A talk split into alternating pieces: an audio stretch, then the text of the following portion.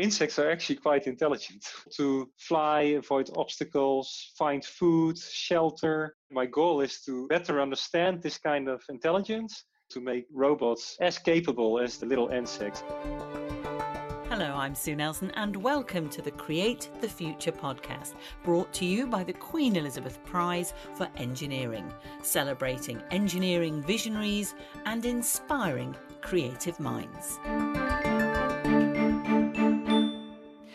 Years ago, I visited Delft University of Technology, TU Delft, in the Netherlands. And while I was there, I saw a flying robotic insect weighing less than 30 grams with four flapping wings, about 30 centimetres across in total. And it was called a Delfly. The Delfly could do some pretty nifty aerial acrobatics and was being demonstrated in the university's Faculty of Aerospace Engineering. And today's podcast guest is a professor of micro air vehicles within that faculty at the Micro Air Vehicles Laboratory, or MAVLab. Guido de Croon works on drones and robotic insects. His academic background focused on artificial intelligence, but now he combines AI, engineering, and biology within his work on small autonomous robots. As a child, he enjoyed playing football and reading, but there was one nature project he undertook that gave a hint of what was to come. I think I was eight years old or something, and then I was really intrigued by these uh, ants in our garden how they were walking about and uh, i was like okay i'm going to study them you know? So I, I, took this like a notebook and a pen and i started to make observations. And I, I noticed that they were of course you know carrying food up and down. So i thought like okay let's start with honey they must love that. So i actually put a yeah, pool of honey somewhere on the pavement and then i saw the ants walking into this honey and they were just drowning. I was like, I felt so bad for them. I was like, and that was the end of my career as a biologist, actually. yes, I, I, don't think we've started a podcast before with mass destruction, but there we go. What sort of observations were you making? How many drowned? no, no, no. I, I, I thought, I, I, guess I thought they would take it to somewhere. It was not very smart thinking, of course, but uh, that they would take it with them. So I, I, I wanted, I guess, to observe how they would organize and, and take food with them. But honey was, of course, a very unhappy choice, especially for the ants, but also for myself, I guess. And so then, uh, then I stopped that uh, kind of uh, line of research. Yeah, and then when I was a bit older, uh, my brother started to program. So we had this like uh, Commodore 64, like really old computer now, but we had it at home. You could play games on it, but you could also program a bit on it. So I started to program play some games. In these games, of course, you had opponents, and they were typically computer opponents. So, uh, yeah, not like the online games that you have now, where you play against other people. And yeah, often, of course, these computer opponents were not super smart yet. So, and that was the kind of thing that really triggered me to start thinking about artificial intelligence, actually. And what I looked at specifically during my PhD was visual perception because yeah, vision is, is very important in, in nature, mainly because you can see things pretty far away already, and you can look at things yeah, in quite a high detail. And, and we as humans, we have the impression that the world around us is colored and highly detailed. And actually, this is not the way we see it. If you, if you really look at the eye, uh, we only see at a very high resolution in a central area of our view, which is called uh, the fovea and we actually move our eyes around a lot. And uh, by moving our eyes around, we can sample the environment and we look at things and we think we see them, yeah, we see them then in high detail. But the images we make are actually pretty bad, you know, especially towards the periphery. But we don't experience the world like that. And that is because, for one, we look around a lot with our eyes, so roughly three times per second. You notice this if, uh, if you ever get uh, hurt in your eye muscles because then you then you feel like ouch, ouch, ouch all day long. So we do look around a lot and we see what we expect to see in a sense. And then we move our eyes to sample and to confirm that we actually see what we think we will see. So I don't know if this is very vague, but uh, no, that's what I worked on during my PhD. It makes sense. As you were talking, actually, I was sort of looking ahead and then looking at my periphery vision and then realizing, oh, yeah, it is slightly blurred. I hadn't really noticed that before. When did you go? From human beings to other types of creatures? During my PhD, I was working on, on vision algorithms and how they could, for example, find objects in images by moving around a kind of fovea, an artificial fovea. I made algorithms that were much more efficient than the algorithms uh, that were used until then because people were going over a full image and at every pixel looking, for example, if you look for a face, is there a face here? No. Oh, go to the next pixel. Is there a face here? If you think about a human, if you look into the sky, you think, oh yeah, that's the sky and there's probably not going to be a face there, so you look down. And this is the kind of thing that I learned my computer vision algorithms to do.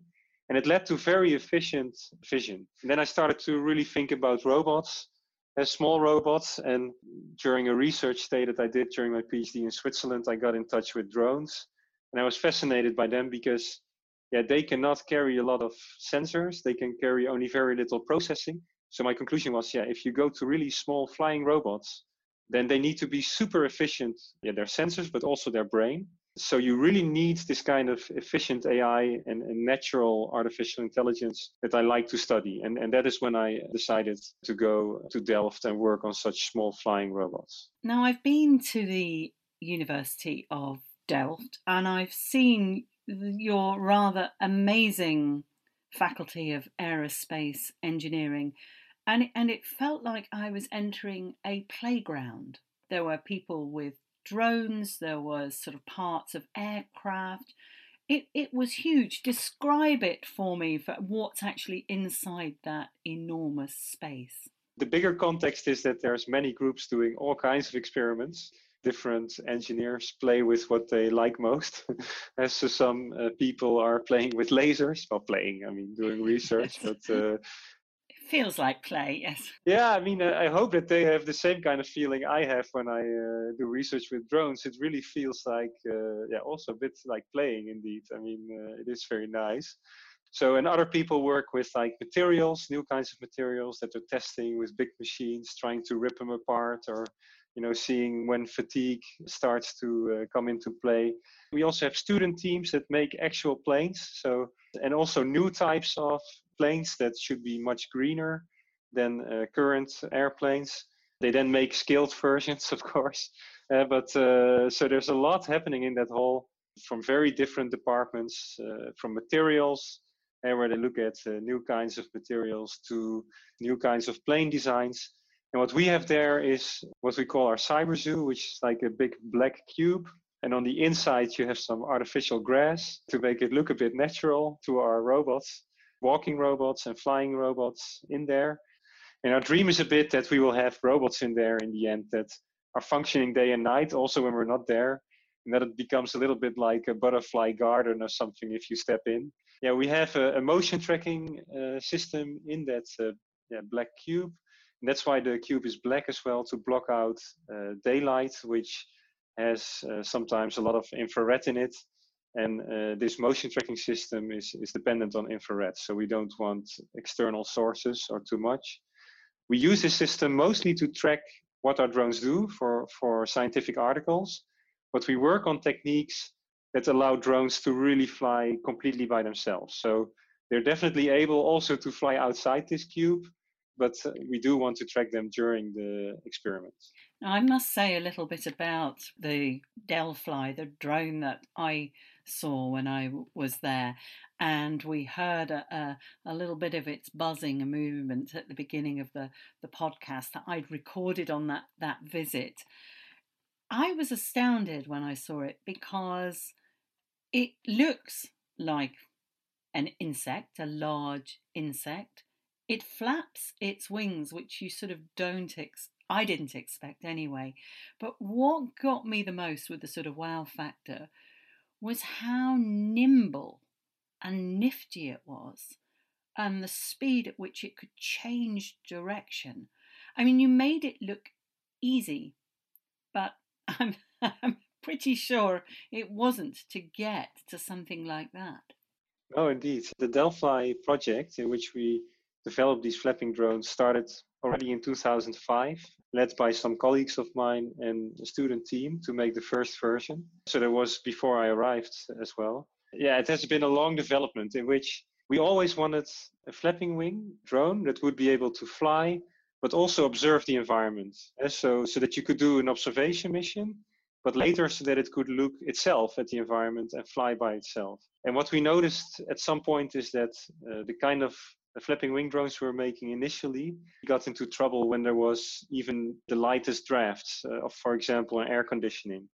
This was because it was flapping, but it was steering with a tail, a bit like a plane does. Yeah, surfaces, let's say, control surfaces. So in, in 2018, yeah, one of our postdocs, uh, Maciej Karasek, succeeded in making a model that actually steers with the wings, as insects do. So if an insect wants to turn to the right, then it can flap harder on the left, for example. You know what I mean? So a bit like rowing. Yeah, exactly. Yeah, exactly like rowing. Uh, actually, these these uh, small flapping wing drones, but especially insects, they fly at a smaller scale, and then the air becomes more viscous. So it's to them, it's also a little bit more like swimming than than flying, almost uh, in a mm-hmm. sense. So, what sort of size is it at the, at the moment then?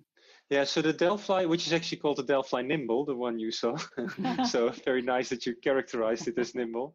It has a 33 centimeter wingspan and it weighs 29 grams. Yeah, you would see it as quite a big, a bit a prehistoric insect if you see it. But yeah, it looks very natural, like you say, uh, like a big butterfly. But yeah, this new one, because it steers with the wings, is very agile. So you work with biologists as well as engineers and incorporating AI so that you have this whole multidisciplinary package effectively in one drone. Yeah, definitely. Yeah. So we work, we work with biologists. I think it's very nice because yeah, I get all kinds of inspiration when reading yeah, biological articles or articles about biology, but also talking to biologists. And uh, sometimes they come with new findings that we then try out. But typically, what we find is that when we try out the things that they think happen in the brains of insects, then we actually find also novel things that may not have looked like a problem to the biologist. Because a biologist, when it when when he, he or she looks at, a, for example, a landing honeybee, yeah, the honeybee knows how to land, you know. So then they they they look at what it does and gather data and think like, oh, it's following this strategy, for example. But then if we try that out on a drone, we run into all kinds of problems that the honeybee is actually solving, but which are not visible to the biologist uh, necessarily. What are the possible applications of the Delfly or, or similar drones? These drones, they're very lightweight, so they're very safe, and that's a very important feature. They're also beautiful, by the way. so this leads to a number of new applications. So one application is that after COVID passes, hopefully, we will have shows again you already have uh, swarms of drones being used in shows for light or, or whatever, but these flapping wings can give an extra nice visual effect. So we think in shows they will be very popular. But we also think about more serious applications in the sense like applying them in greenhouses. In the Netherlands, we have huge greenhouses in which we grow all kinds of crop. And uh, there are really many tasks for which drones could be used inside these greenhouses in these greenhouses, you have people working there, walking there. So they need to be safe at any point, I would say. And it would be best if they don't need to adapt to the drones. And because I know there, there are companies actually also working on drones in greenhouses, but yeah, the drones are then typically a kilo or heavier. They're pretty big. They have uh, fast turning rotors. These drones, you know, do pose a risk in terms of safety and it means that yeah, you would have to lock off a part of the greenhouse when it's flying there and things like that. And this is to me is simply unacceptable. So that's why we believe that uh, this kind of new, very lightweight, safe, soft, at a wing if it touches you, it really doesn't do any damage. It's like yeah, you being hit by an insect. Um, but what would it actually do in the greenhouse? It would look at the crop. Uh, that's one of the first things I think it could do. So, so also there I see all paths towards the future. But the first thing I think drones will do is uh, look at the crop in order to timely uh, detect uh, diseases or pests because this is a huge problem to a greenhouse typically they detect it quite late and then they need to throw away yeah, a large part of the plants that you can prevent if you detect them earlier but you've perhaps never been to a greenhouse like that but you have really yeah, big rows of plants where often you cannot walk in between them so yeah you have to look at the distance and what they actually do is they put up sticky papers to see if there is a flying form of the pest.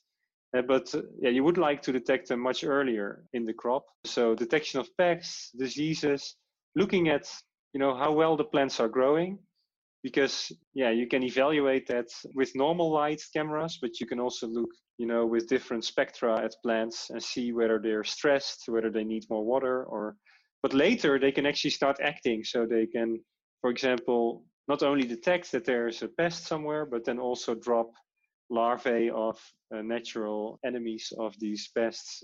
They could yeah, actually help in pollination at some point, I think.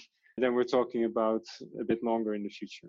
So it really is using what you've done throughout your career, which is looking at AI and and the vision aspect of it, but really this miniaturization so that the technology can fit on a, a very lightweight robotic drone. Exactly, yeah, and that is that is very very challenging. And if you if you look at uh, the state of the art in artificial intelligence for robots, for example, self-driving cars, what you see is that most engineers try to represent the complexity of the task in the head of the robot. Uh, so that's very nice, of course, but you know it requires very high resolution, heavy, power hungry sensors. It re requires big computers that make large maps, maintain them, keep them in memory. And uh, if you look at insects, they actually try to solve tasks in as simple a way as possible. And so by not representing this complexity in their head, but by following yeah, simple behaviors to solve complex tasks and that is what we try to do with our robots as well. So, a bit like how you were interested in ants as a, a child, the sort of next stage is getting these uh, robotic insects working together in swarms. Exactly.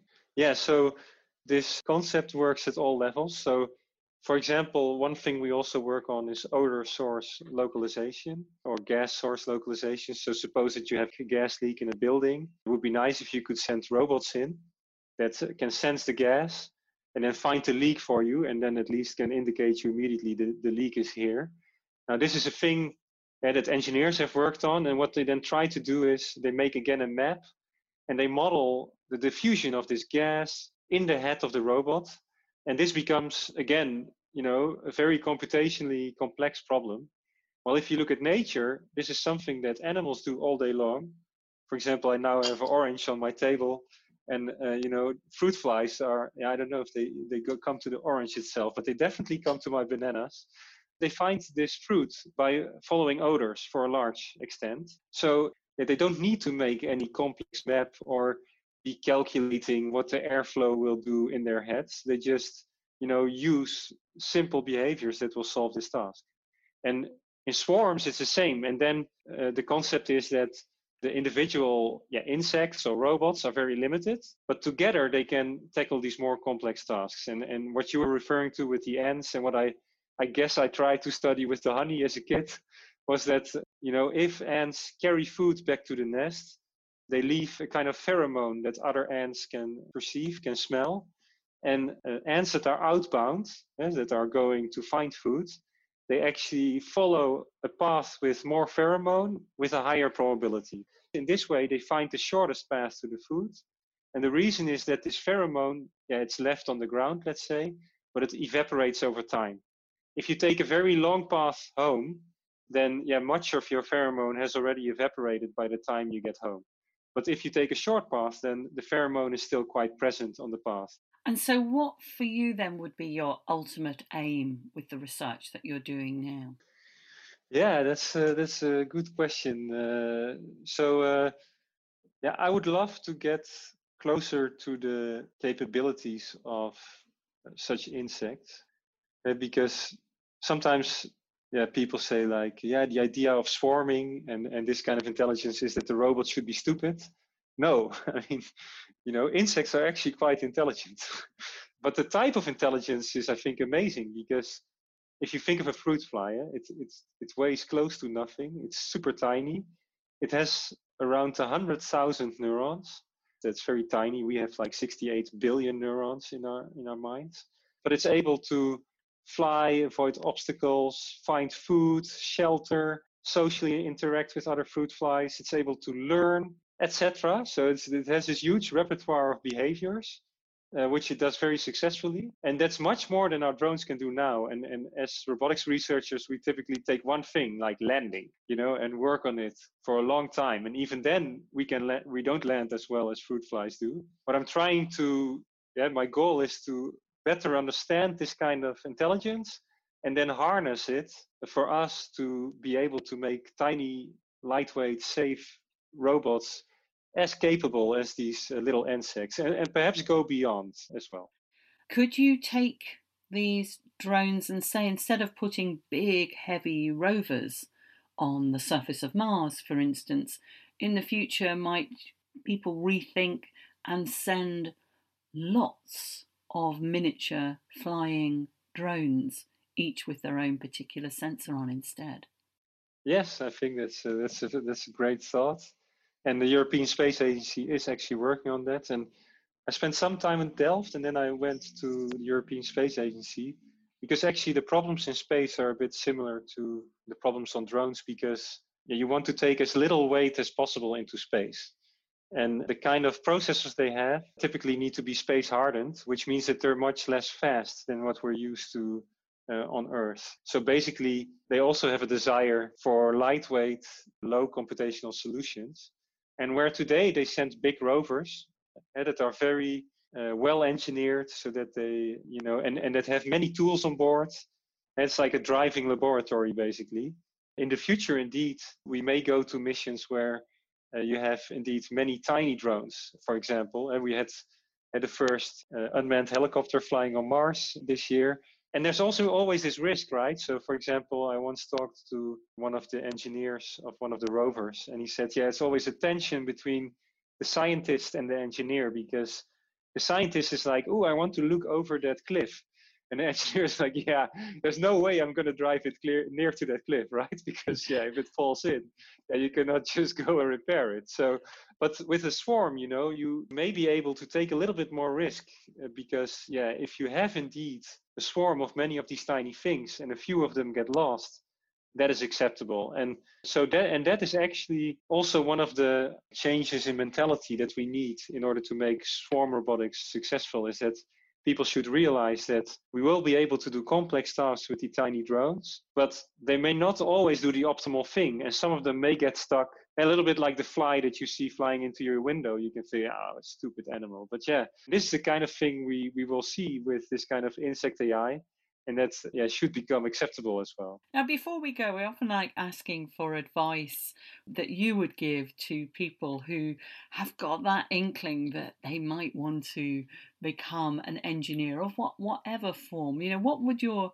advice be even if you may not think you're the typical engineer it doesn't mean that uh, you cannot you know advance things in engineering yeah, personally, I studied AI, which is kind of like a computer science study. So, so I'm just saying that also people that are perhaps different from the engineering prototype, you know, you, you can definitely contribute by taking a different angle on engineering problems. I think it can be very refreshing and, and, and give a lot of progress. And it also makes engineers more diverse so that then again, it's like a, it's a bit like a self-reinforcing effect, right? Because we have a certain image of an engineer and then you know people that don't think they fit that image they don't choose to do engineering but then you still get that same group of people doing it and so nothing against that group of course but i'm just thinking that if you don't feel that you fit this exact picture of what an engineer is i would definitely still stimulate you to you know try out engineering things and, and see if there's anything you like there because it can actually be very valuable. And great fun from the sound of it. Yeah, keep close to what you love, I would say. Professor Guido de Croon, thank you very much for joining me on the Create the Future podcast. Thank you very much for inviting me. Find out more about the Queen Elizabeth Prize for Engineering by following QE Prize on Twitter and Instagram or visit qeprize.org. Thanks for listening. Do join me again next time.